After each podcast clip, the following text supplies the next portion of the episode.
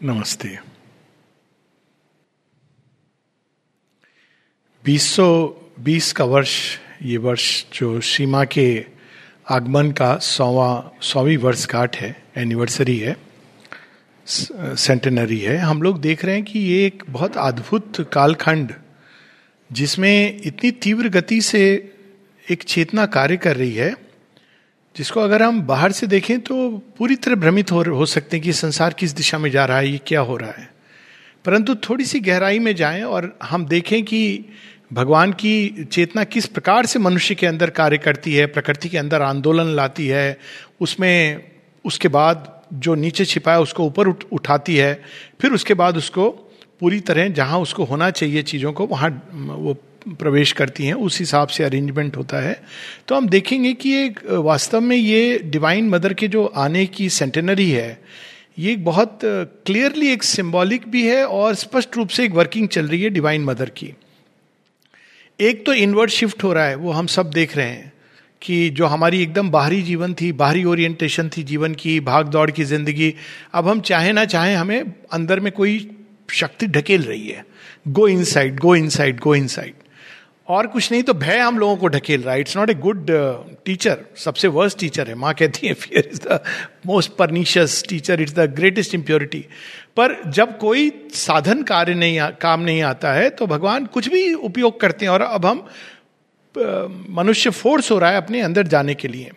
राष्ट्रों के स्तर पर नए समीकरण बन रहे हैं। वे समीकरण जिसकी अब दो तीन साल पहले भी हम लोगों ने कल्पना नहीं की थी, वे नए समीकरण हो रहे हैं। ध्रुवीकरण एक अन्य प्रकार का हो रहा है इस संसार में। एक और लगता है कि संसार तृतीय विश्व युद्ध के कगार पर खड़ा है, वहीं दूसरी ओर ऐसा लगता है कि ये भी एक मुखौटा है। इसके पीछे एक नए प्रकार के राष्ट्रों के ऊपर उठने की प्रक्रिया प्रारंभ हो गई है, शक्ति अर्जन की। इसी में जो कुछ घटनाएँ, कई घटनाएँ हुई हैं, एक दो घटनाएँ तो बड़ी नोटिस भी नहीं हुई। जैसे अभी हाल में एक एक दिन ये खबर आई थी कि पूरे विश्व के वैज्ञानिक साथ आ रहे हैं न्यूक्लियर फ्यूजन के एक्सपेरिमेंट के लिए। एक्सपेरिमेंट भी नहीं, एक्सपेरिमेंट हो चुका है, लेकिन उस पर उससे अल्टीमेटली फ्यूजन की ऊर्जा, जो शायद 2025 से 35 के बीच में कभी उपलब्ध हो जाएगी।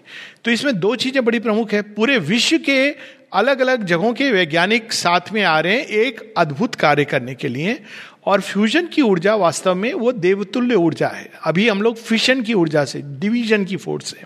तो एटमिक डिवीज़न की फोर्स से जो ऊर्जा रिलीज़ होती है, वो आसुरिक ऊर्जा है, क्योंकि असुर क्या करता है? तोड़कर चीज़ों को ऊर्जा निकालता है।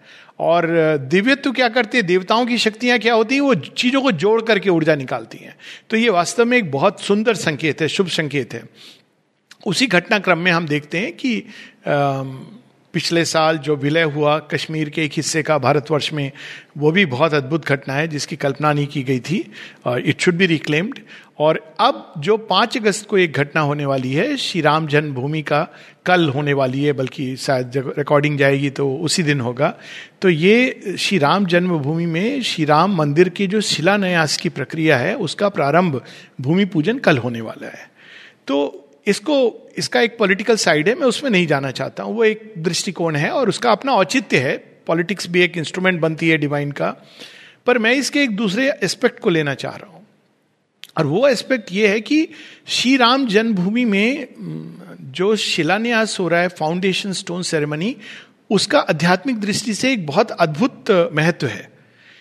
और दोहरा महत्व है, खासकर as a devotee of Sri Aurobindo and the mother पहली चीज़ शायद कई लोगों को पता हो, ना पता हो, कि श्री राम जन्मभूमि की जो दीवार है, एक हिस्सा दीवार का श्री अरविंद के रिलिक सेंटर से मिला हुआ है, कॉमन वॉल है। और जिस दिन श्री अरविंद के रिलिक्स आए थे, उसी के कुछ महीनों बाद जो पुराना ढांचा था, मैं उसको पुराना ढांचा ही कहूँगा, वो ढह ढह गया था। उसमें सही गलत ये मनुष्य की सोच होती है अलग अलग उसकी, लेकिन इट वेंट ऑफ़ और अब ये जो दोनों का मिलन होगा, एक और श्री राम और दूसरी ओर श्री अरविंद और दोनों का जब एक कंटिन्यूटी में जो मिलन होगा, ये एक बहुत सांकेतिक घटना है। सांकेतिक इसलिए क्योंकि अगर हम देखें तो श्री राम का जो महत्व है भारतवर्ष में, हालाँकि और भी अवतार आए, भविष्य के अवतार हैं श्री अरविंद बीच में हम देखते हैं कि श्री कृष्ण आए, बुद्ध आए, कुछ लोग क्राइस्ट को भी मानते हैं एक अवतार के रूप में, बहुत सुंदर बात है, और सबने कोई नई चीज़ स्थापित की। लेकिन जो श्री राम का स्थान है, वो अपने आप में एक अनूठा स्थान है। क्यों? वो एक जैसे, ठीक जैसे शेरविंद आए हैं, मनुष्य को, मनुष्य के आगे का जो ट्रांजिशन है दिव्यत्व, उस ओर ले जाने के लिए। उसी प्रकार श्री राम के जन्म के साथ हम देखते हैं कि ऐसा ही कुछ ट्रांजिशन होता है फ्रॉम दी एनिमल ह्यूमैनिटी वानर से नर की ओर। तो ये एक बहुत महत्वपूर्ण, अभूतपूर्व घटना थी। उसके बाद हम देखते हैं कि ह्यूमन लेवल पर एक इवोल्यूशन चलता रहता है। ठीक है, उनके पहले परशुराम आते हैं और वामन अवतार आते हैं। वामन अवतार की कहानी तो खैर एक अति इंद्रिय लोक की कथा है, लेकिन परशुराम इस धरती के हैं, लेकिन वास्तव में ही is a very dynamic kinetic man यानी एक एक मनुष्य, आदर्श मनुष्य का आइडियल उनमें नहीं दिखाई देता है। तो श्री राम के साथ हम ये कह सकते हैं कि सचमुच में मनुष्य प्रकट होता है। और इसीलिए शायद उनको बहुत सुंदर शब्द जिस, जिसका प्रयोग होता है उनके साथ, मर्यादा पुरुषोत्तम। मर्यादा क्यों? मर्यादा श्री राम के साथ क्यों लागू होती है? मर्यादित तो बहुत लोग रहते हैं, लेकिन एक मर्यादा होती है जो अशक्त व्यक्ति मर्यादित रहता है। क्यों उसके पास कोई कोई साधन नहीं है? वो अपनी मर्यादा में ही उसको रहना है। यदि वो मर्यादा में नहीं रहेगा तो ही विल बी हिट लेकिन श्री राम के साथ मर्यादा इसलिए शोभा देती है क्योंकि श्री राम पौरुष में मैं कौन हूँ? श्री राम हूँ। श्री कृष्ण कहते हैं कि पौरुष में। मैं श्री राम हूँ। यानी संसार में अगर वैलर, वीरता और ये पौरुष की उत्पत्ति right from the purusha within वो सोल से जो निकलता है, यदि वीरता में, अगर हम वाल्मीकि रामायण में श्री राम का पढ़ें तो उसका एक एक जगह एक वर्णन आता है। बहुत अद्भुत है कि जब उनकी त्रिशा के साथ युद्ध चल रहा है तो ऐसा तीर लगता है, उनके माथे पर घाव हो जाता है। तो श्री राम का जो रिस्पॉन्स होता है, कहते हैं, अहो, आनंद आ गया, ऐसा योद्धा मिला लड़ने के लिए। और नेक्स्ट मोमेंट वो उसको डेसिमेट करते हैं। यानी उनके अंदर वीरता और पौरुष का जो भाव आता है श्री रामचंद्र के अंदर, वो अद्भुत है। ऐसे व्यक्ति जब मर्यादित रहते हैं तो वो संसार में एक उत्कृष्ट उदाहरण है। जिसके पास साधन नहीं है, जिस, जो सीमाओं में बंधा रहना, यानी एक दास अगर कहे कि मैं मर्यादित जीवन जी रहा हूँ तो वो तो उसके पास ऑप्शन नहीं है। लेकिन श्री राम के पास ऑप्शन है। और ये कई जगह हम देखते हैं। जो फ़ेमस समुद्र के सामने जब वो खड़े हैं तो क्या करते समुद्र के सामने? वो विनय पूर्वक विनती करते हैं। वो चाहे तो एक बाण से समुद्र को सोख सकते हैं। ये भी हम देखते हैं कि वो जब समुद्र नहीं मानता है तो वो कहते हैं, भय भिन्न हो ना प्रीति। और धनुष बाण संधान करते हैं और समुद्र प्रकट हो जाते हैं। वो जिनके हाथों में इतना रण कौशल है, जिनके हाथों में इतनी वो शक्तियाँ हैं उन धनुष बाण में, यदि धनुष बाण उठा लें तो काल उनके सामने नतमस्तक हो जाए। वो समुद्र के सामने विनय करते हैं। ये श्री राम की मर्यादा है। ये अद्भुत है। थोड़ा सा उनकी हम परंपरा से प्रारंभ करें। श्री राम एक फाइनल प्रोडक्ट है। एक पूरी, उनके पीछे एक पूरी सभ्यता है। एक भारतवर्ष की पूरी एक प्रयास है। अगर हम देखें भारतवर्ष का जो डेवलपमेंट है तो वो विद इन आउटवर्ड्स हुआ है। भारत राष्ट्र कैसे स्थापना हुई? लोग कहते हैं कि भारत राष्ट्र तो ब्रिटिशर्स ने आके जोड़ा। ब्रिटिश ने कुछ नहीं किया। खंड, देह को थोड़ा बहुत स्टिचिंग की। भारतवर्ष जो भूखंड बाद में बना, वो एक अंदर में आत्मखंड पहले बना। ऋषियों ने पहले यहाँ की आत्मा को जगाया। इस भूमि को उन्होंने एक सनातन धर्म, आर्य सभ्यता और उसके जो धारक थे, उन किंग्स की लाइन में हम देखते हैं, खासकर दो किंगडम जो रामायण में प्रमुख रूप से आती हैं। एक और सूर्यवंशी राजा।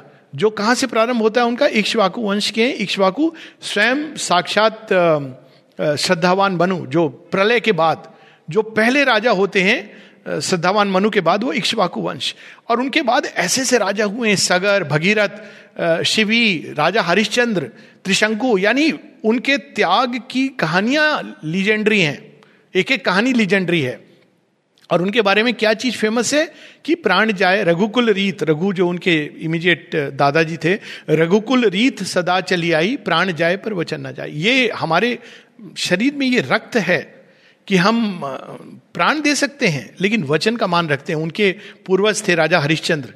जिन्होंने स्वप्न में एक दान दे दिया विश्वमित्र को तो उन्होंने कहा, नहीं, ठीक है, विश्वमित्र आते हैं तो वो उठ के चले जाते हैं।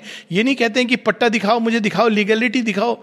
He stays by the promise he has made in in a dream तो उन पूर्वजों के एक कल्मिनेशन से भगीरथ, जिन्होंने स्वर्ग भोग को ललकार लिया धरती के त्राण के लिए, उनके पूर्वजों में जो फाइनल फाइनेस्ट फ्लावर होता है, अंत में श्री राम जन्म लेते हैं। और कौन है श्री राम? ये राजा नहीं है केवल। वो ये कहानी पूरी रामायण की हम as a story of love देख सकते हैं। तो जैसी स्टोरी ऑफ़ लव आती है तो अच्छा राम सीता का प्रेम। नहीं it is the story of the love that divine has for his creation तो रामायण का प्रारंभ अगर हम देखें, उसके पूर्व उसमें जाएँ तो कैसे प्रारंभ होती है? जब श्री महा विष्णु जी के और लक्ष्मी जी के जो पार्षद हैं, जो वॉचमैन हैं, जो गेटकीपर हैं उनको वो श्रापित होते हैं, वो नीचे धरातल पर गिर जाते हैं।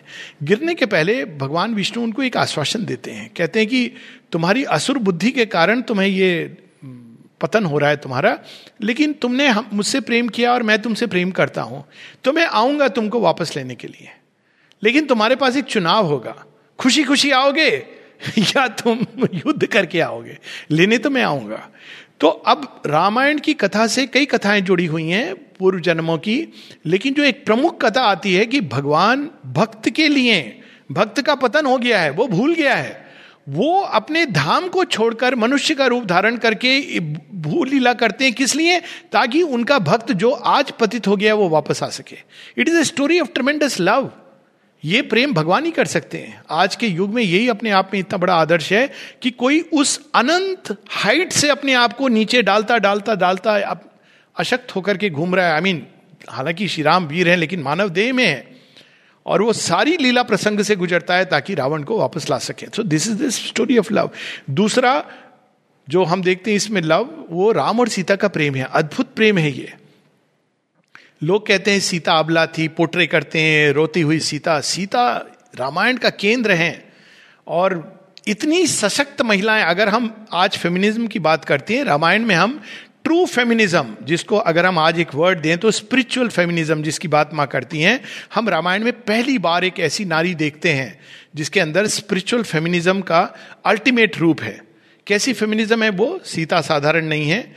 शिव धनुष को यदि कोई उठा सकता था तो वो माता सीता उठा सकती थी इवन एज ए चाइल्ड कहाँ पोषित होती है? जो दूसरी डायनेस्टी चलती है मिथिला की, जनक की। और जनक एक राजा का नाम नहीं है, वो एक डायनेस्टी ऑफ़ किंग्स है, जो राज ऋषि थे। उनके घर में वो पैदा होती हैं, हम सब जानते हैं, राजा जनक के दरबार में यज्ञवल इत्यादि, अनेकों ऋषि आते थे, और वहाँ पे सीता माता बचपन से ही विजडम उनके अंदर स्ट्रेंथ उनके अंदर। और उनके, अगर हम प्रेम को देखें दोनों श्री राम और सीता जी के अंदर त्याग की पराकाष्ठा, कैसा त्याग है? एक क्षण में वो पूरे राज्य को ऐसे त्याग देते मानो उनका था ही नहीं। और जब वो त्यागते हैं तो केवल बाहर से नहीं त्यागते हैं, अंदर से त्यागते हैं। रामायण में एक मैं इधर उधर से, क्योंकि समय की सीमा, लेकिन आनंद तो कहीं से भी, क्षीर सागर यहाँ से लें या वहाँ से लें, आनंद तो उसका वही आता है। तो रामायण में एक बड़ी अद्भुत कहानी है, सुनी होगी कई लोगों ने, उस उस पर प्रश्न चिन्ह लगाते हैं, क्योंकि लोगों को आजकल एक मॉडर्न माइंड की टेंडेंसी है, जहाँ कहीं ग्रेटनेस देखी, खासकर अगर भारतवर्ष की ग्रेटनेस हो तो वो उसको ब्रिंग डाउन करना चाहते हैं विदाउट रियलाइजिंग कि अगर संसार में ग्रेटनेस समाप्त हो गई तो मनुष्य के लिए क्या बचेगा आगे बढ़ने के लिए? किस चीज़ को वो आदर्श मानकर आगे बढ़ेगा? तो वास्तव में इस ग्रेटनेस को ट्रिवियलाइज करने की जो टेंडेंसी वो अपने आप में आसुरिक है। यही तो रावण करता था। कौन है? साधारण मनुष्य है। तो जब वाली की, जब श्री राम जी वनवास जा रहे हैं, उन्होंने सब त्याग दिया है एक क्षण के अंदर तो जब वाली का प्रसंग आता है, जिसमें वो वृक्ष से पीछे से तीर मारते हैं तो लोग कहते हैं, उन्होंने ऐसे क्यों किया? तो उसका उत्तर वाल्मीकि रामायण में आता है। वाली भी उनसे ये प्रश्न करता है। कहते हैं कि आप तो धर्मनिष्ठ हो।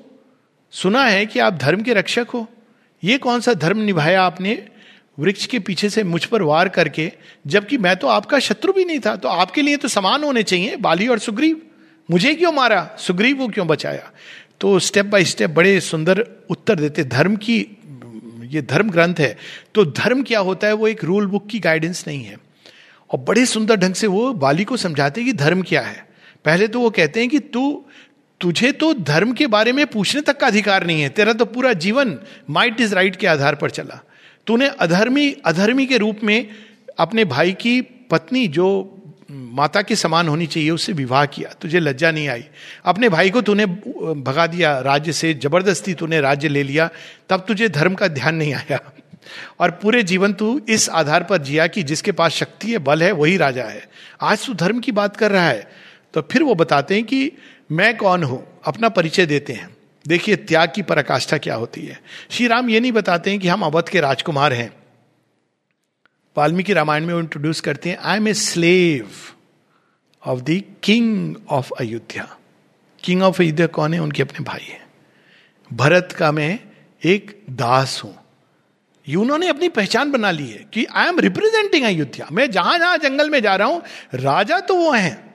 अब मैं राजकुमार भी नहीं हूँ। मैं दास हूँ। किसके बिहाफ पर एक्ट कर रहा हूँ? भरत के बिहाफ पर।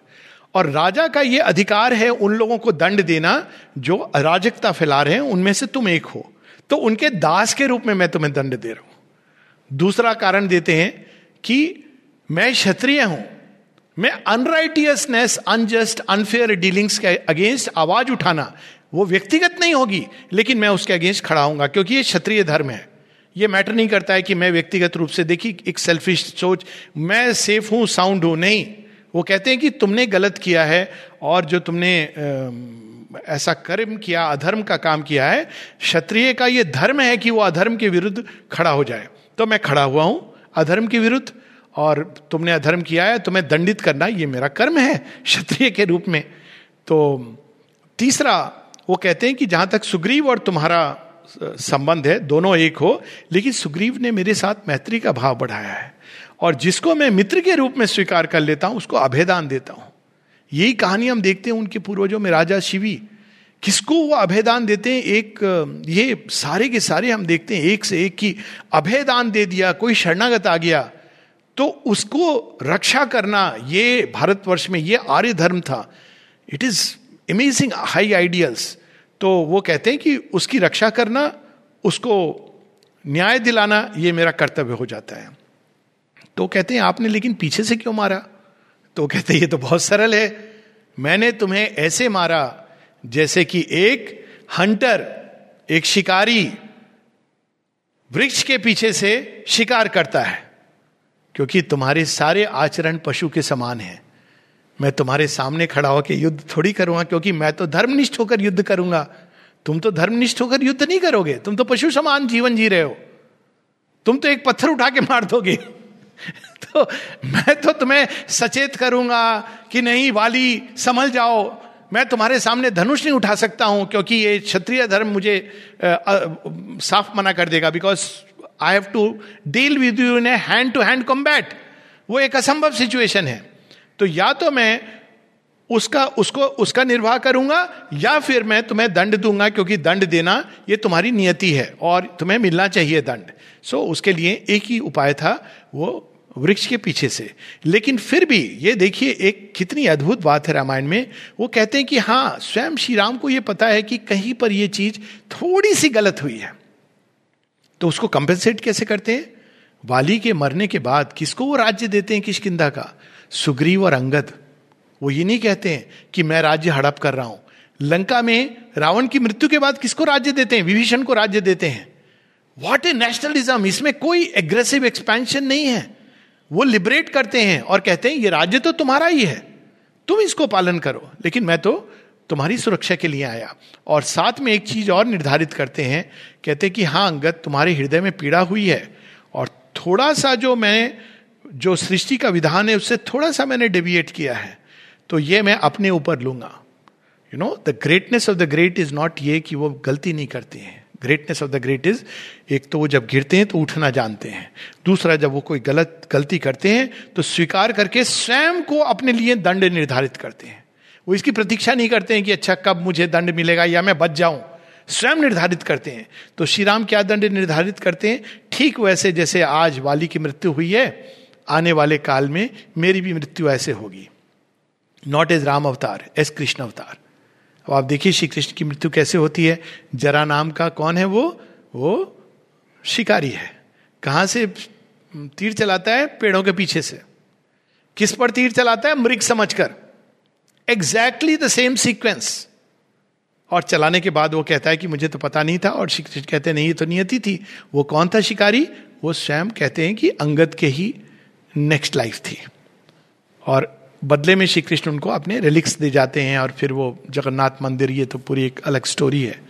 पर ये एक स्ट्रॉन्ग की एक कैपेसिटी होती है कि वो वो चाहते तो भगवान है बदल सकते थे, सारा विधान कहते कि नहीं नहीं, मैं तो देखो अवतार हूँ, भगवान हूँ, अब मैंने दे दिया तुमको दंड, मैं क्यों दंड अपने ऊपर स्वीकार करूँ? विधान तो मैंने ही बनाया है। नहीं to uphold the dharma and the cosmic law वो अपने ही ऊपर स्वीकार करते हैं। जब ये पूरा प्रसंग हम पढ़ते हैं तो हमारी आँखों से ये आता है कि ये हमारे आदर्श हैं। ना कि वो जो हम नॉर्मली वो मॉडर्न माइंड अरे उन्होंने बाली को पीछे से छिप के मारा। अगर आप टोटल कंटेक्स्ट में देखेंगे तो you will feel greatness of Rama उस उस प्रसंग में भी। उसी प्रसंग में एक दूसरा जो एक श्री राम के उस पर, चूँकि हम इसकी बात कर रहे हैं, उसको भी हम पूरा कर लें। श्री राम के ऊपर एक दूसरा जो ब्लॉट आता है, वो है माता सीता का परित्याग और अग्नि परीक्षा। अग्नि परीक्षा क्लियरली सिंबॉलिक इवेंट है। अगर हम अग्नि परीक्षा का एक बैकग्राउंड है और एक फोरग्राउंड है। उसको नेक्स्ट लेंगे। लेकिन पहले जो श्री राम के चरित्र को लेकर लोग शंका उठाते हैं कि उन्होंने माता सीता का परित्याग किया। देखिए, अब यहाँ फिर हम देखते हैं। राज्य उन्होंने मन से परित्याग किया, देह से परित्याग किया। माता सीता का उन्होंने बाहर से परित्याग किया, एक नियम जो उस समय था, उन्होंने बदला नहीं था ये नियम। कि यदि कोई डाउट करता वो एक एकदम एनिमल ह्यूमैनिटी के बीच में थे तो जो नियम उनके राज्य में लागू था, या तो वो एक संशोधन करके चेंज कर देते, नहीं चेंज किया था। He was caught unawares in the same law जो उस राज्य में उस समय लागू होती थी। राम राजा नहीं बने थे कि वो पूरे नियम को बदल देते। वो आए थे नए नए अपने राज्य का स्टॉक ले रहे थे। और वही घटना जो उस समय उस धोबी के साथ हुई थी एक समय पर, जब उसकी पत्नी को बाहर भेजा गया था तो वही घटना राम के साथ होती है और केवल मान रखने के लिए उस नियम का, क्योंकि राजधर्म उनके लिए सर्वोप्रिय है कि जो एक कॉमन व्यक्ति के साथ होता है, वही मैं अपने ऊपर स्वीकार करूँगा। लेकिन वो बाहर से परित्याग करते हैं, मन से परित्याग नहीं कर सकते हैं। ऐसा कौन सा राजा होगा जो हिस्ट्री ऑफ़ ह्यूमैनिटी में kings kshatriya are known to have more than one wife क्षत्रियों का ये माना गया है कि ये उनका एक वे ऑफ़ लाइफ था। Because they had to breed the type ब्राह्मणों के लिए नहीं था। क्षत्रियों के लिए ये था कि एक पत्नी व्रत का पालन केवल ब्राह्मणों के लिए था, क्षत्रियों के लिए नहीं था। सैंक्शन था इसको। बहुत आराम से उनके पिता महाराज दशरथ की तीन रानियाँ थी, राजा जनक की तो वो चाहते तो बहुत आराम से विवाह कर सकते थे, लेकिन वो ये नहीं करते हैं। वो अपने हृदय से कभी जानकी को नहीं निकालते हैं और पीड़ा को सहते हैं। हालाँकि जानकी एक सशक्त महिला के रूप में आती हैं, पर वो उस पीड़ा को अपने अंदर आत्मसात करके पूरे राज्य का निर्वाह करते हैं। और फिर जब एक समय आता है, जब उनके बगल में माता जानकी को बिठाना आश्वमेध यज्ञ में, और सब लोग कहते हैं कि you have to marry again तो राम कहते हैं, ये मैं नहीं करूँगा। तो माता सीता की प्रतिकृति बगल में बिठा करके पूरा आश्वमेध यज्ञ होता है। यह है दोनों का प्यार। जो देश काल की सीमा के परे है, वो जानते हैं तो उनके उनके जीवन में हम देखते हैं कि व्यक्तिगत धर्म व्यक्तिगत धर्म एक हस्बैंड और वाइफ का धर्म है। आजकल इंडिविजुअलिटी पे बहुत ज़ोर है। तो we just think in terms of व्यक्ति का क्या धर्म है। लेकिन एक राष्ट्र धर्म होता है। एक आध्यात्मिक धर्म होता है। धर्म एक हम कई लेवल्स पर एक साथ जीते हैं। जब माता जी से किसी ने एक बार पूछा था कि जब कोई भगवान की ओर मुड़ता है तो उसका जो लोगों के प्रति, उसके माता पिता इनके प्रति जो कर्तव्य होता है, उसके बारे में क्या? माँ ने कहा when you turn to the divine your only duty is towards the divine because it's a higher duty तो धर्म में, धर्म एक सीमित रूल बुक नहीं था जो सब पर अप्लाई होगा। धर्म एक ऐसी सूक्ष्म सत्य था वह जिसके ऊपर हम धारण है और जिसके द्वारा हमारा विकास का, व्यक्तिगत और समष्टिगत विकास का मार्ग खुलता है। अब राम बिल्कुल ये कर सकते थे, जैसे एक मॉडर्न यूथ करता रिबेल करता, कहता how dare you I will stay with my wife that's it और वो एक आदर्श प्रस्तुत करता है एक व्यक्तिगत जीवन की। उसकी वाइफ बहुत खुश होती, ऐसे पति को पाकर। लेकिन श्री राम केवल एक व्यक्तिगत सुख के लिए नहीं, तलाश रहे थे। उनके लिए राजधर्म व्यक्तिगत धर्म से सर्वोप्रिय है। ठीक वैसे क्षत्रिय धर्म उनके लिए व्यक्तिगत धर्म से सर्वोप्रिय है। इसीलिए हम राम, एक और त्यागराजन कि राष्ट्र को त्याग दिया राज्य को त्याग दिया क्षण भर में, वही वो जब माता जानकी का अपहरण हो जाता है तो वो नहीं कहते हैं राम, श्री राम श्री अरविंद इसकी बड़ी सुंदर तुलना करते हैं रिनंसिएशन में, भारतवर्ष में त्याग का क्या आदर्श था। तो कहते हैं कितना मिसअंडरस्टूड है त्याग। तो एक और वो गीता का उदाहरण देते हैं, दूसरा श्री रामचंद्र जी का, कि हम लोग त्याग से समझते हैं कि जब माता जानकी का अपहरण हो गया तो राम जी को कहना चाहिए था, कोई बात नहीं है, ऐसी भगवान की इच्छा होगी, मैं गेरुए वस्त्र पहन करके जंगल में तो थे ही, आश्रम भी थे। वहीं किसी आश्रम में कुटिया में टिक जाते, लोग कहते, इतना बड़ा राजा सन्यासी बन गया। लेकिन ये नहीं, धर्म भारतवर्ष में जो मुख्य चीज़ रही है धर्म गुड बैड राइट रॉन्ग ये इंपॉर्टेंट नहीं है, धर्म। जाति पाति इंपॉर्टेंट नहीं है, धर्म। रावण कौन है? ब्राह्मण है। जो लोग इसको आर्यन, द्रविडियन डिवाइड करते हैं, रावण ब्राह्मण है। उसकी लीनियज ब्रह्मा पुलस्त्य वहाँ से लीनियज आ रही है। स्वयं क्रिएटर के लीनियज में से। पुलस्त कौन है? ब्रह्मा के पुत्र हैं। उस लीनियज से जो उनके पिता हैं, उस लीनियज में रावण का जन्म होता है। ब्राह्मण प्रीस्ट हैं वो। भक्त हैं। लेकिन और श्री राम अगर देखा जाए तो जाति में एक कदम नीचे हैं, क्षत्रिय हैं, लेकिन रावण अधर्मी है। जो लोग समझते हैं कि रामायण एक एलिटिस्ट कल्चर की, उनको ये सबक सीखना चाहिए।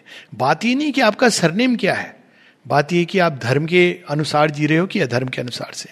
रावण ने जो किया है वो अधर्म है, और उसको दंडित करना ये श्री राम का क्षत्रिय धर्म है। और वो उस धर्म के लिए किस हद तक जाते हैं? अब वहाँ भी देखिए उनका रिनंसिएशन एक और वो अपने प्राणों को लिटरली बाजी पर लगा करके चले गए, लंका पहुँच गए। कुछ भी हो सकता है। Is in is human body और ऐसे क्षण आते हैं, जब नागपाल शक्तिवान, ये सब, जब after all it's human body में लीला चल रही है। लेकिन वो चले जाते हैं। वो क्या नहीं करते, राब ये भी देखना चाहिए। क्या नहीं करते हैं वो ना अयोध्या से सहायता मांगते हैं, ना जनकपुरी से सहायता मांगते हैं। मिथिला की सेना और अयोध्या की सेना मिलके आती है। अयोध्या की सेना दशरथ ने देवासुर संग्राम में असुरों को हराया था। अगर अयोध्या की सेना आ जाती तो रावण शायद वैसे ही सरेंडर कर देता। लेकिन वो त्याग चुके हैं, उनका अधिकार नहीं है। उनके भाई आ जाते दोनों, शत्रुघ्न और भरत। भरत भी महापराक्रमी थे। एक बाण से जिन्होंने हनुमान जी को गिरा दिया और फिर उनको वापस लंका पहुँचा दिया, उनके अंदर कितनी शक्ति रही होगी? लेकिन वो ऐसा कुछ नहीं करते हैं। किनको इकट्ठा करते हैं? बंदर वालू को और चढ़ाई के लिए चले जाते हैं। ये एक व्यक्ति का एक और त्याग, पराक्रम, शौर्य और प्रेम।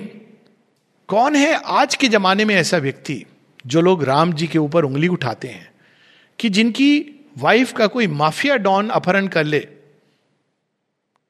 माफिया डॉन, छोड़िए, पॉलिटिशियन। तो वो लड़ जाएँगे, प्राणों की बाजी लगा के कि ये तुम अधर्म कर रहे हो। वे सारे लोग जो उंगली उठाते हैं it is a challenge to them और राम है पौरुष, राक्षस राज, असुर राज्य साधारण असुर नहीं है। टेक्नोलॉजिकली एडवांस्ड है, पुष्पक विमान है जिसके पास। नवग्रह को बाँध लिया, यानी जितनी भी सूक्ष्म शक्तियाँ हैं, पंच भूत जो हैं, यानी the power of fire fire power, ether power, यानी इंटरनेट भी होगा उसके पास।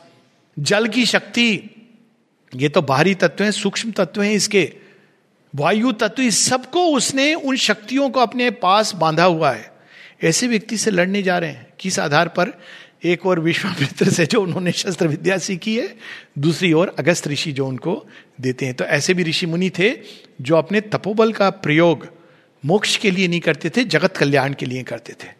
जैसे हम देखते हैं विश्वमित्र और अगस्त ऋषि रामायण में वो पाशर्व भूमिका निभाते हैं, जैसे शेयरविंद पीछे रहकर एक कमरे में सेकेंड वर्ल्ड वार फाइट करते हैं। जैसे माँ फ्रंट लाइन में जाकर फ़र्स्ट वर्ल्ड वार में बिना बंदूक उठाए वो लड़ रही हैं। तो ये भारतवर्ष की परंपरा है।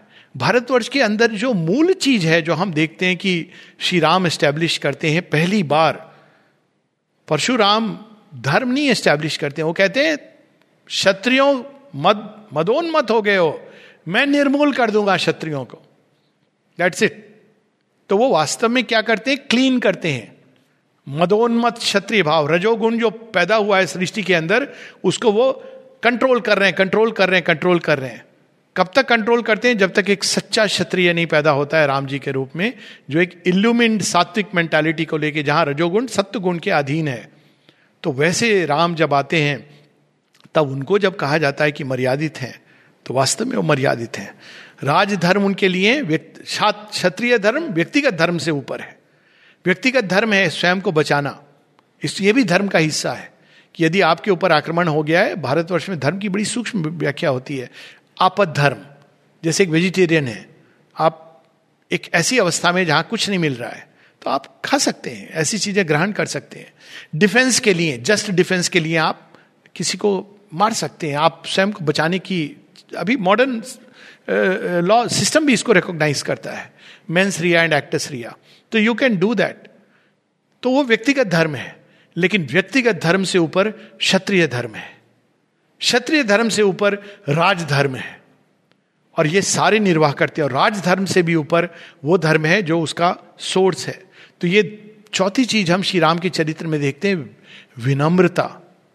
आप अगर श्री राम के जगह जगह देखें कि वो किस प्रकार से डील करते हैं, कैसी विनम्रता है उनके अंदर कि वो एक और जंगलों में जितने ऋषि मुनि हैं, सब जानते हैं कि अवतार आ गए हैं। आने के पहले वो हो चुका है, गौतम नारी, अहिल्या तारी, ये सब हो चुका है, ताड़का का संघार हो चुका है। सब जानते हैं कि यह साधारण मानव नहीं है, वो भी ऋषि हैं, विष्णु भगवान का अवतार हैं ये। लेकिन जब वो आश्रमों में जाते हैं तो क्या करते हैं? अभी वीआईपी कल्चर की तरह नहीं।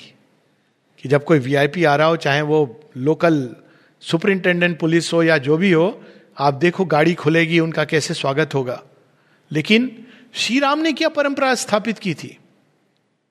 ये कभी मैं हाल में पढ़ा था प्रेसिडेंट अब्दुल कलाम का बड़ा सुंदर संस्मरण कि जब राष्ट्रपति भवन में शंकराचार्य आते हैं तो वो अपनी कुर्सी वो नीचे बैठते हैं और उनको कहते हैं, आप यहाँ आसन विराजमान हो। तो जो आई ऑफिसर है, वो कहता हैं, ये आप क्या कर रहे हैं? कहते नहीं इसमें मेरा ही लाभ है और आने वाले लोगों का लाभ है। क्योंकि इस राज सिंहासन पर अगर कोई योगी तपस्वी बैठेगा तो इसका भला होगा। ये हमारी परंपरा है। जब हम देखते हैं कि राज दरबार में जब भी कोई ऋषि मुनि आता था तो राजा क्या करते थे? उठ के कहते थे, आप ये आसन ग्रहण करो। वो ये नहीं कहते थे, आप यहाँ बैठ जाइए। तो राम जब उनके आश्रमों में जाते हैं तो राम भूमि पर बैठते हैं, प्रणाम करते हैं, विनम्र होकर उनसे ज्ञान लेते हैं। ज्ञान का पहला विनम्रता माता जी कहती हैं humility is the safeguard साथ ही विनम्रता ही ज्ञान का द्वार खोलती है। जिनके अंदर ये चल रहा है कि हम तो जानते हैं, वो कहाँ तैयार हैं? तो विनम्रता ही वो द्वार खोलती है हमारे लिए ज्ञान का। और श्री राम वो साधारण नहीं है, उनको वो जब बचपन में भी हम देखते हैं कि जब वो वशिष्ठ ऋषि के साथ विश्वमित्र के पास जब पढ़ते हैं तो सारे उनके, वो तो उस समय ज्ञान ही ऐसा होता था, कि जब तक एक बच्चा ब्रह्मचर्य आश्रम से निकलता हुआ तो वो भी तपोनिष्ठ होता था। तो वो जानते हैं ये सब बातें। क्या उनकी दान की पराकाष्ठा देखिए। कंपेयर करिए मॉडर्न मॉडर्न मानसिकता से, कि जब वो जा रहे हैं, ये प्रसंग ऑफ़ कोर्स वाल्मीकि रामायण में नहीं है रामचरित में, लेकिन दे आर सुपर तो जब केवट ले जाता है पार। पहले तो वो केवट भी उनके पाँव नहीं छुएगा। आजकल देखिए, थोड़े से मुनि जी हो गए और बड़े ठाट से देख रहे हैं, चारों तरफ़ लोग पाँव छू रहे हैं। श्री राम मना करते हैं। तो केवट एक बहाने से पाँव छूते हैं। कि आपके पाँव तो धो लेने दीजिए। क्यों? सुना है आपने एक पत्थर छू दिया था तो वो नारी बन गई। अहिल्या और मेरी नाव अगर नारी बन गई तो दो नारियाँ होंगी और कमाई का साधन खत्म हो जाएगा। आप तो राजा रहे नहीं। तो मुस्कुराते हैं और केवट बड़ा सुंदर प्रसंग है। और फिर वो नाव जाती है। तो अब उतरा ही देनी है। वो ले गए उस पार। तो क्या चाहिए? तो सीता माता कहती, इनको तो देना होगा। तो राम जी कहते हैं, तुम जो निर्धारित करो। अब देखिए वॉट एन अनकैलकुलेटेड गिविंग वो ये नहीं कहते कि अच्छा ऐसा है, वैसे तो मैंने राज्य छोड़ दिया है, लेकिन एटीएम कार्ड तो मेरा चलेगा। मैं भरत को कह देता हूँ, तुम जाके भरत से ले लेना। कितने ऐसे लोग हैं, मेरे भैया से ले लेना। राम क्या कहते हैं, माता सीता की ओर देखते हैं, और सीता माता कहती है, एक मुद्रिका है मेरे हाथ में, स्वर्ण मुद्रिका है, आप कल्पना कीजिए ऐसे। स्वर्ण मुद्रिका है, ये मैं तुम्हें दे रही हूँ। ये नहीं सोचते हैं कि ये तो बहुत ज़्यादा है, पर केवट क्या कहता है? कहता है, ये तो बहुत कम है। अच्छा क्या चाहिए तुम्हें? कहो। कहते, ये सब नहीं चाहिए। हम आपसे कैसे पैसे ले सकते हैं? सच तो ये हम दोनों का एक ही प्रोफेशन है। तो क्या चाहिए तुम्हें? प्रोफेशनल प्रोफेशनल तो एक जैसा काम करता है। मैंने आपको इस नदी के पार उतारा है, आप भव सागर के पार उतार देना। जगह जगह पर हम देखते हैं कि श्री राम का अवतारिक रूप सामने आता है। ही स्वयं पारब्रह्म परमेश्वर। लेकिन मनुष्य की मर्यादा में बंधे हैं। ये जब हम लोग जानते हैं, इसीलिए जिन्होंने रामायण का अच्छे से अध्ययन किया है, उनको कोई समस्या नहीं होती है श्री अरविंद माता जी के जीवन को समझने में कि वो सृष्टि के विधान को बदलने आए थे। उसको लंघन करके अपने जीवन में अपने लिए मेराकिल्स करने नहीं आए थे। श्री राम जी सीता माता चाहते तो उनके लिए बहुत आसान था। रावण उनके पास नहीं आ सकता था। यहाँ वो प्रसंग हम देखते हैं। कई लोग कहते हैं कि अरे, भगवान है माया मायामृग के पीछे क्यों चली गई?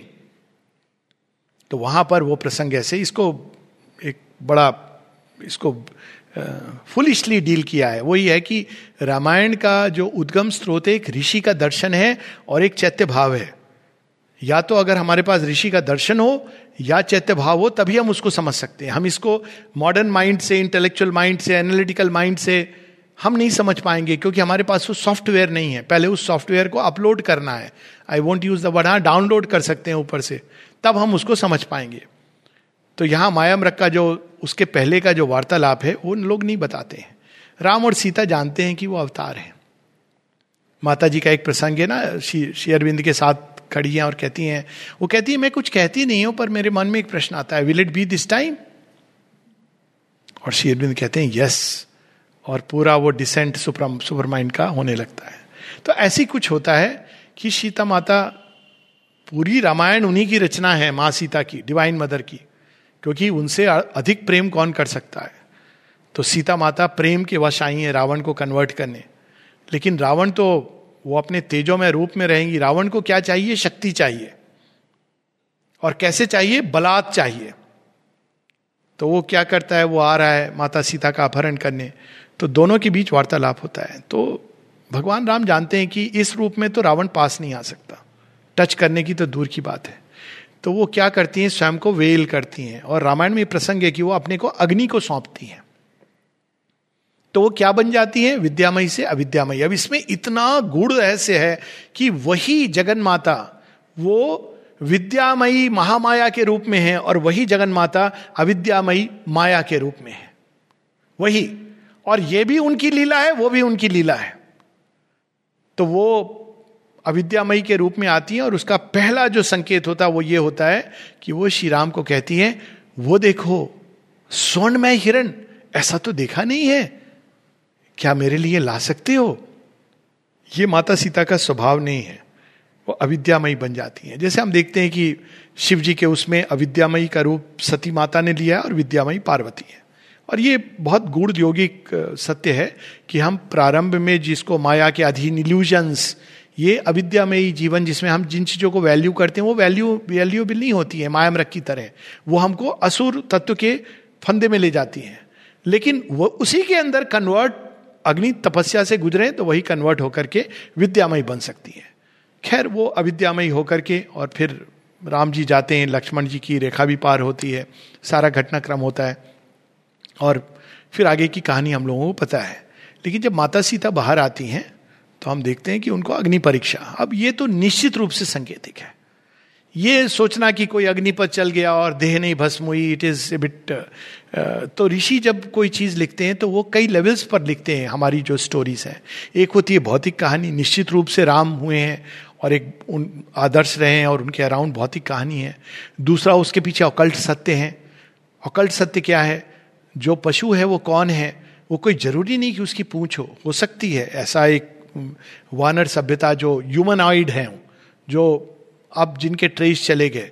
जो मनुष्य जैसे थे लेकिन शायद पूछ भी थी इट्स क्वाइट पॉसिबल लेकिन वो मूल चीज़ उसमें पकड़ने की यह है कि श्री राम का जन्म एक ऐसी सभ्यता में हुआ है जहाँ पशु तत्व बहुत अधिक है, साथ में असुर राक्षस।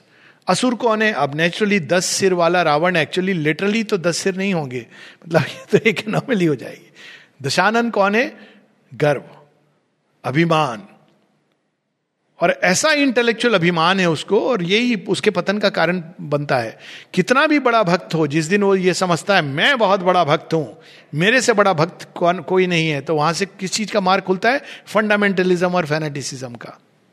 यही तो आजकल हम देख रहे हैं। कि भगवान की सेवा के नाम पर हम उन सबको निर्मूल कर देंगे जो हमसे मेल नहीं खाते। रावण यही तो कर रहा था एग्रेसिव नेशनलिज्म जो हमारी बात नहीं सुनते हैं, हम उनको नष्ट कर देंगे, समाप्त कर देंगे। तो ये एक प्रकार का वो असुर है। असुर कौन होता है? He is a brilliant intellectual with a cold heart हृदयहीन, किंतु मस्तिष्क डेवलप्ड जो लोग कई बार बात करते हैं ना intellectual brilliance Chinese are very brilliant brilliance काफ़ी नहीं है इंटेलेक्चुअल ब्रिलियंस हार्वर्ड यूनिवर्सिटी में ऐसे प्रोफेसर हैं, लेकिन वो रामायण को नहीं समझ पाते हैं। ऐसे लोग हैं जिन्होंने कहा, श्री अरविंद की सावित्री नहीं समझ आती। उड़ीसा में, गाँव में एक छोटा सा व्यक्ति जिसको मुश्किल से अंग्रेज़ी समझ आती है, उसको सावित्री समझ आ जाती है। ये कैसे होता है? क्योंकि आपके अंदर वो सॉफ्टवेयर नहीं है। सावित्री यहाँ से समझ आती है, यहाँ से नहीं समझ आती है। तो ये सॉफ्टवेयर अगर आपने डाउनलोड किया हुआ है तो आपको समझ आएगी, सारी, सारे चैप्टर समझ आएँगे, आपको भाषा आए ना आए। तो असुर कौन है? ब्रिलियंट इंटेलेक्चुअल लेकिन उसका जीवन का जो ऑपरेटिंग सिस्टम है, वो ईगो है। और डिज़ायर है, और लस्ट है, और एम्बिशन है, और उसके लिए वो सारी पृथ्वी को आक्रांत कर देगा, पत्तल दबा देगा। यही एक डिफरेंस है, भारतवर्ष की आर्य सभ्यता में सुपरमैन का। सुपर ह्यूमन बींग का और वेस्टर्न कंटेक्स्ट में सुपर ह्यूमन बींग का। आप देखो सुपर ह्यूमन हीरोज अगर आप सोचो कि वेस्टर्न कंटेक्स्ट में कौन कौन है तो आपको किसका नाम पहले याद आएगा? एलेक्जेंडर उसके बाद किसका नाम याद आएगा? सीजर आप नाम गिनते चले जाओ। सारे एक से एक रेस्टलेस बींग जो आक्रांत करते हुए चले गए। मुगल एम्पायर हम कहते हैं मुगल एम्पायर बहुत बड़ा। कौन थे वे लोग? आक्रांता। देखा जाए तो अगर कहा जाए कि ये कैसी सभ्यता थी बर्बर सभ्यता, जो अपने भूमि को छोड़ के कहाँ कहाँ आके आप सभ्यताओं को नष्ट कर रहे हो, मनुष्यों को नष्ट कर रहे हो, हम उनको सभ्य कैसे बोल सकते हैं? चाहे उन्होंने कितना भी भव्य इमारत क्यों ना खड़ी की हो आपके मूल में असभ्यता है। रावण भी एक बहुत बड़ा म्यूजिशियन था डांस में इंटरेस्ट लेता था, कलाकार था। विचित्र वीणा को प्ले करता था। स्तुति उसकी प्रकट है। रुद्राष्टकम, जिन लोगों ने सुनिए, अद्भुत है। अब यहाँ एक और चीज़ देखते हैं भारतवर्ष में। जब वो आर्य अनार्य का भेद करते हैं, आर्य द्रविडियन कहीं नहीं है। आर्य अनार्य रित अनरित। क्यों? मूल आर्य है, जो उससे विमुख हो रहा है, वो अनार्य है। मूल धर्म है, जो उसको विमुख हो रहा है, वो अधर्म है। इट इज़ सो ब्यूटिफुल तो अनार्य अनार्य है, इसने ये सब सीखा हुआ है। इंटेलेक्चुअल है, पंडित है डबल पीएचडी की हुई है उसने वेदों में। जगह जगह जाके वेदों को फैलाया भी है, लेकिन अंत में, मूल में उसके अधर्म है। क्यों अधर्म है? क्योंकि उसके अंदर अहंकार है, और इसीलिए वो दशानन है। यहाँ पर उसके है, प्रेम नहीं आता। तो माता सीता क्या देती हैं? उसको एक अवसर देती हैं, सच्चा प्रेम करने का। तो मुझे ले जा रहा है, चल, चलती हूँ मैं। संभाल पाएगा? हाँ, मैं विवाह करना चाहता हूँ। विवाह तो बाद में। प्रेम कर पहले। कर पाएगा मुझे प्रेम? तो रहती है एक महीने अशोक वाटिका में। It's a full opportunity given to Ravana एक बार रावण मदोन्मत होके आता है तो माता सीता कहती, ये गलती नहीं करना। अगर मैं अपने विद्यामयी रूप में आ गई, तृण की ओट में जा छिपती हैं। कहती हैं, इसको क्रॉस करके दिखा दो। यानी पूरी सक्षम है। वो अबला नहीं है। ये उनकी पूर्व नियोजित दिव्य योजना है कि ये भगवान का भक्त रहा है, कभी भटक गया है, इसको मैं ले चलूँ। सब कुछ होता है, अंतिम समय तक। ये देखिए, राम जी का क्या जेनरस हार्ट है, उदार हृदय और फॉरगिवनेस वो रावण को क्या कहते हैं? अंत तक। लोग ये घटना बताते हैं कि, अरे देखो, रावण कितना महान था। जब राम जी ने उनको पूजा करने के लिए बुलाया तो रावण चला गया। अरे, रावण नहीं आता, कोई और आ जाता, उसमें कोई पंडितों में एक रावण ही थोड़ी था। वो दृष्टांत तो राम जी की महानता है कि रावण आया, उन्होंने कैप्चर नहीं किया। है ना? लोग, मैंने ये भी पढ़ा था, कैसे व्हाट्सएप पे लोग क्या, कुछ भी भेज देते हैं। मैंने कहा, ये क्या देख रहे हैं लोग इसमें? इसमें रावण की कौन सी महानता है कि पूजा कराने आ गया, उसकी हत्या के लिए? वो वो नहीं, वो, उसमें हत्या थोड़ी था। युद्ध लड़े तो राम जी ने, रावण ने तो ऐसी कोई पूजा नहीं करी। राम जी ने पूजा की, पूरी क्यों ब्रह्म हत्या करने वाले हैं, हो सकती है, युद्ध के लिए जा रहे हैं तो वो रावण को बुलाते हैं, वो तो किसी को बुला सकते थे। आर्यवर्त में कोई कमी थी एक से एक ऋषियों की, लेकिन वो रावण को बुलाते हैं। क्यों बुलाते हैं? वो रावण को एक अवसर दे रहे हैं। ये उनका प्रेम है। देख मैं विधिवत धर्म अनुसार करने जा रहा हूँ जो कर रहा हूँ। धर्म मेरे साथ है। तू मेरी संगति में आया है। कुछ तो शायद तेरे अंदर हृदय परिवर्तन होगा। तू देखेगा कि मैं किस व्यक्ति को पीड़ित कर रहा हूँ। किसकी भार्या को उठा ले आया हूँ। लेकिन रावण नहीं बदलता। It's it opportunity given to Ravan. और राम का धर्मनिष्ठता देखिए कि उस समय वो रावण को बंदी नहीं बनाते हैं। आ, बहुत आसान था। सारे थे हनुमान सुग्रीव एक से एक थे राम लक्ष्मण कहा कहा रावण जाते, किडनैप करके रावण को कहते, अब बाकी लंका में कौन युद्ध लड़ेगा? ऐसा कुछ नहीं करते हैं। ये रावण की महानता है, ये राम की महानता है। और भेद करते हैं between the person and the truth एक बुरे से बुरे व्यक्ति के अंदर कोई ट्रूथ हो सकता है। यही हम देखते हैं कि जब भीष पितामह सैया पे होते हैं तो कृष्ण जी कहते हैं, इनसे राजधर्म सीखो। जब रावण गिरता है तो लक्ष्मण को कहते हैं, जाओ, इसके पहले की वो अंतिम श्वासे समाप्त करे, इससे सीखो राजधर्म. क्यों? मुझे एक आदर्श राज्य स्थापित करना है। इसने भी प्रयास तो किया है। क्या प्रयास किया है?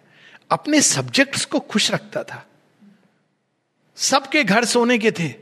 कुछ तो इसने किया होगा। चाहे वो चोरी का सोना था अपने ही भाई से कुबेर का भंडार था। लेकिन डिस्ट्रीब्यूट किया। ऐसे पॉलिटिशियंस की तरह नहीं कि चोरी की और अपना ही साम्राज्य बनाया। उसने इतने तो भलमन साथ थी कि रावण ने सबको दे दिया। ये रावण की सोशलिज्म है। लेकिन राम जी की सोशलिज्म दूसरी सोशलिज्म है। राम जी की सोशलिज्म क्या है? गणिका, जामिल, ब्याद गीद गजाद, खलतारे, गणा। बंदर भी मेरे भाई हैं। जो जटायु, जो वल्चर है, वो भी मेरा भाई है। वह जटायु का विधिवत संस्कार करते हैं। शबरी है, वो मेरी माता है। दलित स्त्री है। झूठे बेर खिला रही है। राम जी ये नहीं कहते हैं छुआछूत तुम्हारा छुआ तो मैं खाऊँगा नहीं, पहले अपनी जात बताओ। हाथ से खाते हैं और लक्ष्मण देख, क्या प्रसंग है वो। प्रेम प्रेम से बढ़कर और कुछ नहीं है। It's a story of love सबको विभीषण दैत्य कुल का है। अपने साथ ले जाते हैं, बगल में बिठा देते हैं। हनुमान जी, उनके बिना वो कहते हैं, मेरा जीवन अधूरा है। जाम्बुवांत रीच है।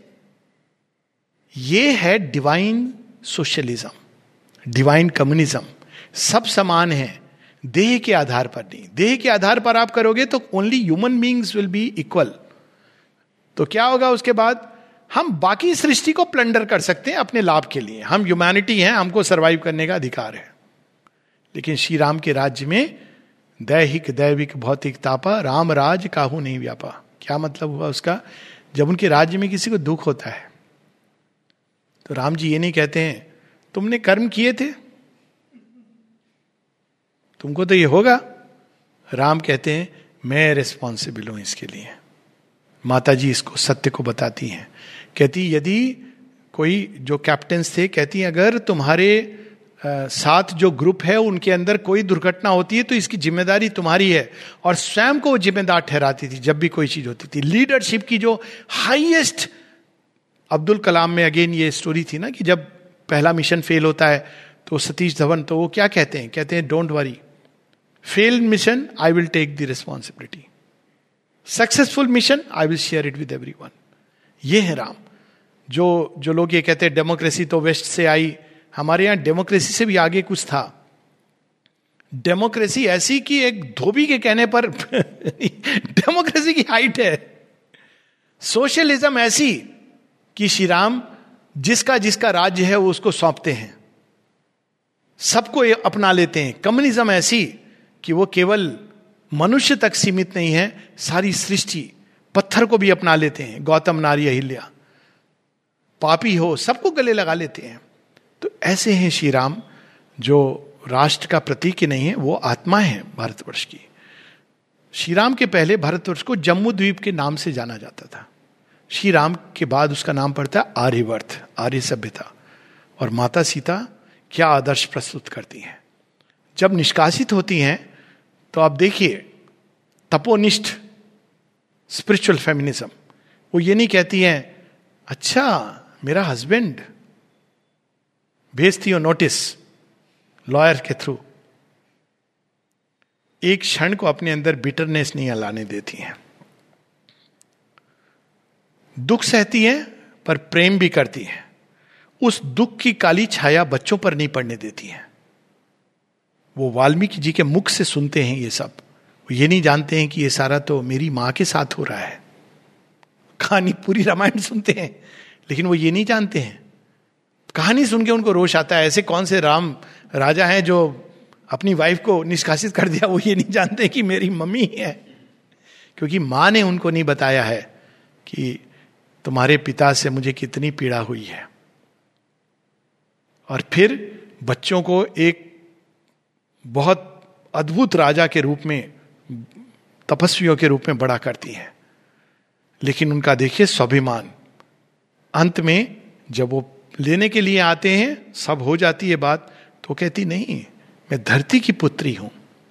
जैसे तुम्हारा मिशन राजधर्म है, वैसे मेरा मिशन तो धरती का कल्याण है।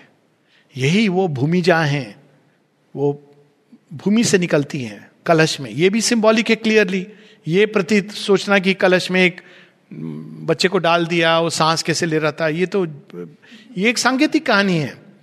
वो कलश कौन सा था जिसमें ऋषियों का रक्त था, जो रावण अपने पास कुंभ में भर के रखता था, मार मार के। तो रावण की माँ कैकेशी कहती है, ये मत करो, ये भयानक चीज़ है बदुआ है उनकी, आ पड़ेगी। इसको जहाँ ये कलश कुंभ रहेगा, वहाँ विनाश होगा। तो कहता है अच्छा ऐसा है? तो यही होता है ब्रिलियंट इंटेलेक्चुअल कहता है, मैं ऐसी जगह ले जाऊँगा जहाँ मैं चाहता हूँ विनाश हो। तो राजा जनक से उसकी पुरानी शत्रुता है। ले जाता है, उस राज्य में स्थापित कर देता है। और विनाश तो होता है, लेकिन जो ओरिजिनल कुंभ का ओनर है, प्रकृति की शक्तियाँ मैकेनिकली नहीं कार्य करती है, कि जहाँ ले जाओगे, वहाँ विनाश होगा। होगा वहीं जो ओरिजिनेटर है। कई लोग ये सोचते हैं ना, ये अपशकुन जहाँ से बैड विल निकली है, वहीं पर जाएगी। किसी के थ्रू जाए। घूमती हुई चक्रवात में, और वहाँ फेमाइन है, और फिर जब वो निकलती है तो सीता माता कौन है? She is embodying the anguish of the suffering rishis and munis उन तपस्वियों की पीड़ा को उन्होंने अपने अंदर धारण किया, और वो वहाँ से निकलती कुंभक से।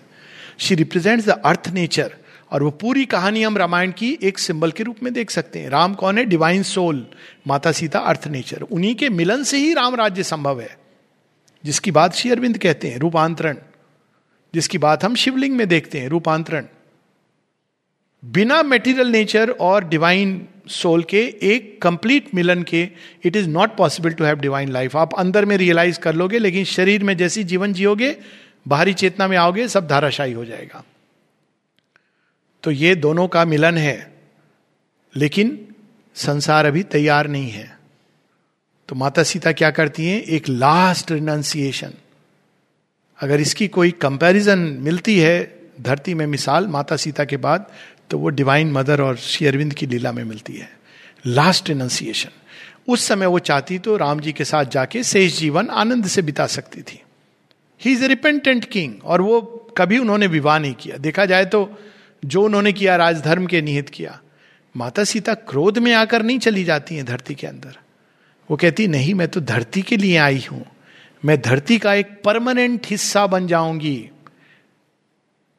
माता जी शेरविंद बताते हैं कि दी अवतार स्टेज विद द अर्थ ताकि मैंने जो तपस्या की है, मैंने जो प्रेम धरती पर प्रकट किया है, वो धरती में बीज बनकर समा जाए और एक दिन वो मुखरित हो।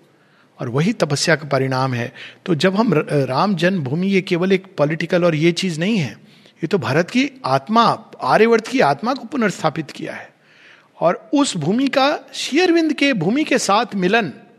इसका अर्थ है the avatar of the past has joined the avatar of the future यानी भारत के अंदर जो ट्रेडिशनल संपदा है, अब वो द्वार खुलेगा भविष्य की ओर। नहीं तो हम लोग पीछे ही टिके हुए हैं। माता जी बताती ना each avatar comes to add one more rang तो ऐसे हैं राम और सीता और बहुत कुछ। अगर हम उनके एक टेन परसेंट भी नहीं वन परसेंट अगर हम उस आदर्श को पुरुषोत्तम, मर्यादा पुरुषोत्तम श्री राम के जीवन को अगर अपने जीवन में उतार लें तो हमारा व्यक्तिगत जीवन ही नहीं, हमारा सामूहिक जीवन स्वर्गतुल्य बन जाएगा।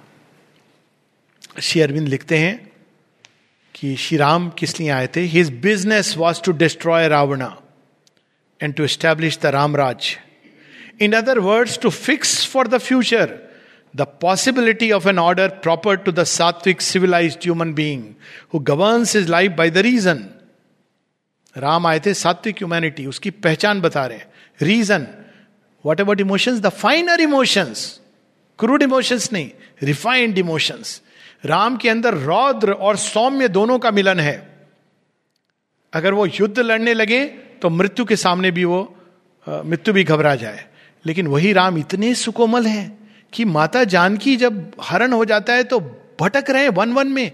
हे पत, पत्तो तुम ही बता दो क्या तुमने देखा है माता जानकी को? क्या तुमने मेरी भार्या को देखा है? हे तृण तुम बताओ हे लताएँ तुम बताओ आकाश तुम तो साक्षी हो। क्या तुमने देखा है मेरी भार्या को?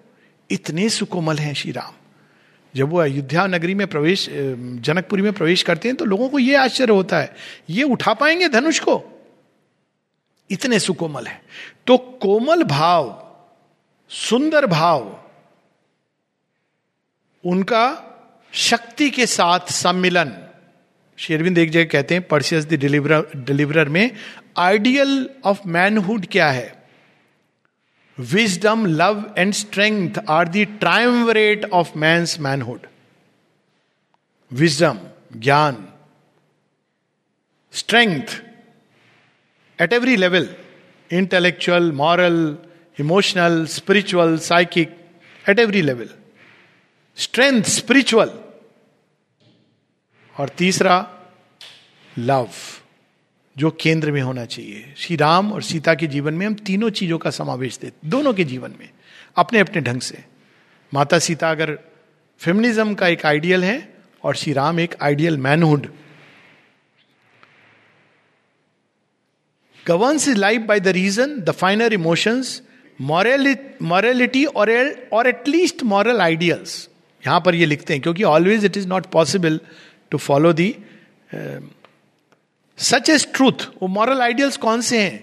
बाहर के एक्शंस की बात नहीं कर रहे हैं truth truth obedience cooperation and harmony the sense of honour the sense of domestic and public order to establish this in a world still occupied by anarchic forces, the animal mind and the powers of the vital ego, making its own satisfaction the rule of life. In other words, the Vanara and the Rakshasa. Vanara कौन है animal mind राक्षसा कौन है powers of the vital ego और दोनों किस लिए जीते अपने लिए स्वार्थ के लिए सेल्फिश सेटिस्फैक्शन के लिए This is the meaning of Rama and his life work. And it is according as he fulfilled it or not that he must be just as avatar or no avatar. It was not his business to play the comedy of the chivalrous Kshatriya with the formidable brute beast that was Bali. ये उनका काम नहीं था कि बाली मैं तुझसे hand to hand combat लड़ूँगा या तो तू मुझे मार देगा या मैं तुझे मार दूँगा नहीं it came for a much larger work It was his business to kill him and get the animal mind under his control. It was his business to be not necessarily a perfect, but a largely representative sattvic man. Sattvic man पूरा perfect नहीं हो सकता है but largely a faithful husband and a lover a loving and obedient son a tender and perfect brother जब राम और भरत का मिलाप होता है तो हम सब जानते हैं जो इस परंपरा में बड़े हुए हैं तो रामलीला होती थी। भरत मिलाप एक दृश्य होता था जो हम लोग प्रतीक्षा करते थे। एक क्षण के लिए उनके हृदय में भाव नहीं आता है, ओ, मेरा भाई, इसकी माँ ने ऐसा किया। कोर्ट केस कर दो। एक क्षण को नहीं आता है। और भरत भी देखिए, क्या आदर्श है। राज्य करते हैं, लेकिन गद्दी के ऊपर राम की पादुकाएँ रख के। रियली अगर हम इसका one tenth one hundred follow करें। कम से कम स्वीकार करें कि ये आइडियल है, तब असली मंदिर तो यहाँ बनेगा। वो एक संकेत है भारतवर्ष में, भारत की आत्मा प्रकट होने का। अब नेक्स्ट लेवल होगा कि इस आत्मा को हम अपने अंदर जागृत करें और उसके अनुसार जिए। परफेक्ट ब्रदर रादर फ्रेंड कैसे दोस्त हैं? He is friend of all kind of people friends of the kind of people friends of the outcast Guhak Kevat मित्र बन गए। घर में जाके खाना खा रहे ये नहीं कि तुम, तुम्हारी हैसियत क्या है? हमको बुलाने की। तुम्हारी सैलरी क्या है? जात क्या है? Friend of the Guhaka outcast friend of the animal leaders Sugriva, Hanuman friend of the vulture Jatayu friend even of the rakshasa Vibhishana all that he was in a brilliant striking but of this note or that like Harishchandra or Shivi but with a certain harmonious completeness Shivi के अंदर दान की पराकाष्ठा है हरिश्चंद्र के अंदर सत्य की पराकाष्ठा है राम के अंदर सत्य दान शौर्य सब चीज़ सामंजस्य ये सब कुछ एक साथ है is the avatar of Mahakali and Mahalakshmi But most of all, it was his business to typify and establish the things on which the social idea, social idea and its stability depend. Truth and honor. The sense of the dharma, public spirit and sense of order Bharatvarsha के लिए धर्म सबसे महत्वपूर्ण है न राजा ना जात न पात धर्म रावण धर्मी है ब्राह्मण है ब्रह्मा जी का पौत्र है डजेंट मैटर अधर्मी है Shabari fallen है, आउटकास्ट है गोहक फॉलन, आउटकास्ट है, धर्मनिष्ठ है। ये है भारतवर्ष में धर्म सेंटर ऑफ़ ह्यूमन एक्टिविटीज़ धर्म। लेकिन धर्म is not a rule book not a हदीत कि आप ये करो, वो मत करो, ये कर दो। इट इज़ अबाउट समथिंग जो इवॉल्व करता है हमारे अंदर। हर लेवल के लिए अलग अलग धर्म है। इस इसमें नहीं अभी पढ़ रहे सनातन धर्म की टॉक में we have taken this what is dharma to the first to truth and honor much more than to his filial love and obedience to his father. Though to that also he sacrificed his personal rights as the elect of the king and the assembly and 14 of the best years of his life and went into exile in the forest. लोग कहते हैं पिता के आदेश पर पिता का नहीं धर्म रघुकुल रीत सदा चली आई आपने प्रॉमिस किया था राजा हो के आपने प्रॉमिस करके आप अगर विमुख हो जाओगे तो प्रजा के ऊपर क्या आदर्श होगा? पिता तो उनको वापस बुला रहे थे कि हो गई, गलती हो गई। लेकिन राम केवल पिता को अभी नहीं कर रहे थे। वो राजधर्म का निर्वाह कर रहे थे। एक राजा ने अगर वचन दिया है तो उसको अब वचन को निभाना है। ये होते हैं सच्चे राजा। To his public spirit and his sense of public order the great and supreme civic virtue in the eyes of the ancient Indians Greeks Romans For at that time, the maintenance of the ordered community, not the separate development and satisfaction of the individual, was the pressing need of the human evolution.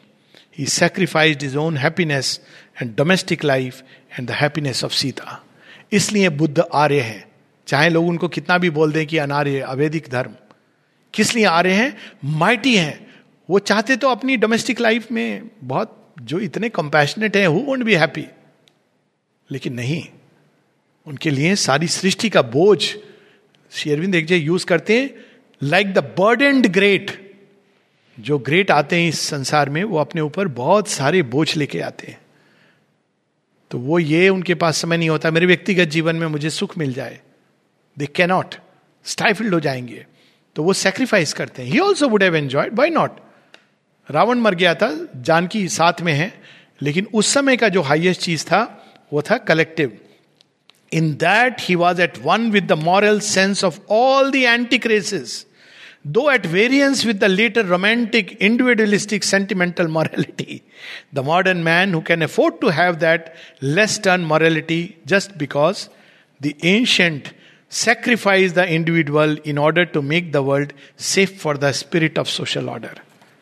उनके कारण आज हम individualistic society जी सकते हैं जहां हमारे व्यक्तिगत sentiments important है। और हम निर्वाह कर सकते हैं बिकॉज़ समाज एक रिलेटिवली पशु और राक्षस और असुर से फ्री हो गया है। लेकिन उस समय आवश्यक कुछ और था। उस युग धर्म का वो निर्वाह कर रहे थे। Finally it was Rama's business to make the world safe for the ideal of the sattvic human being by destroying the sovereignty of Ravana the rakshasa menace All this he did with such a divine afflatus in his personality and action that his figure has been stamped for more than two millenniums on the mind of Indian culture. मतलब आज तक ये कैसा अद्भुत व्यक्तित्व रहा है कि आज तक मनुष्य उनके नाम से सौगंध ले सकते हैं स्वेयर कर सकते हैं क्या अद्भुत ये भारतवर्ष की प्रोडक्ट्स हैं नॉट वो Xiaomi and TikTok not the arms and expansion is things वो भी थे भारतवर्ष में. लेकिन भारतवर्ष की जो प्रोडक्ट्स हैं, राम, कृष्ण, इनके नाम पर हम अपने जीवन को चलाते हैं. And what he stood for has dominated the reason and idealising mind of man in all countries and in spite of the constant revolt of the human vital, is likely to continue to do so until a greater ideal arises. That greater ideal is what? Shri Krishna and subsequently Shurbindo brings to earth and man. Namaste.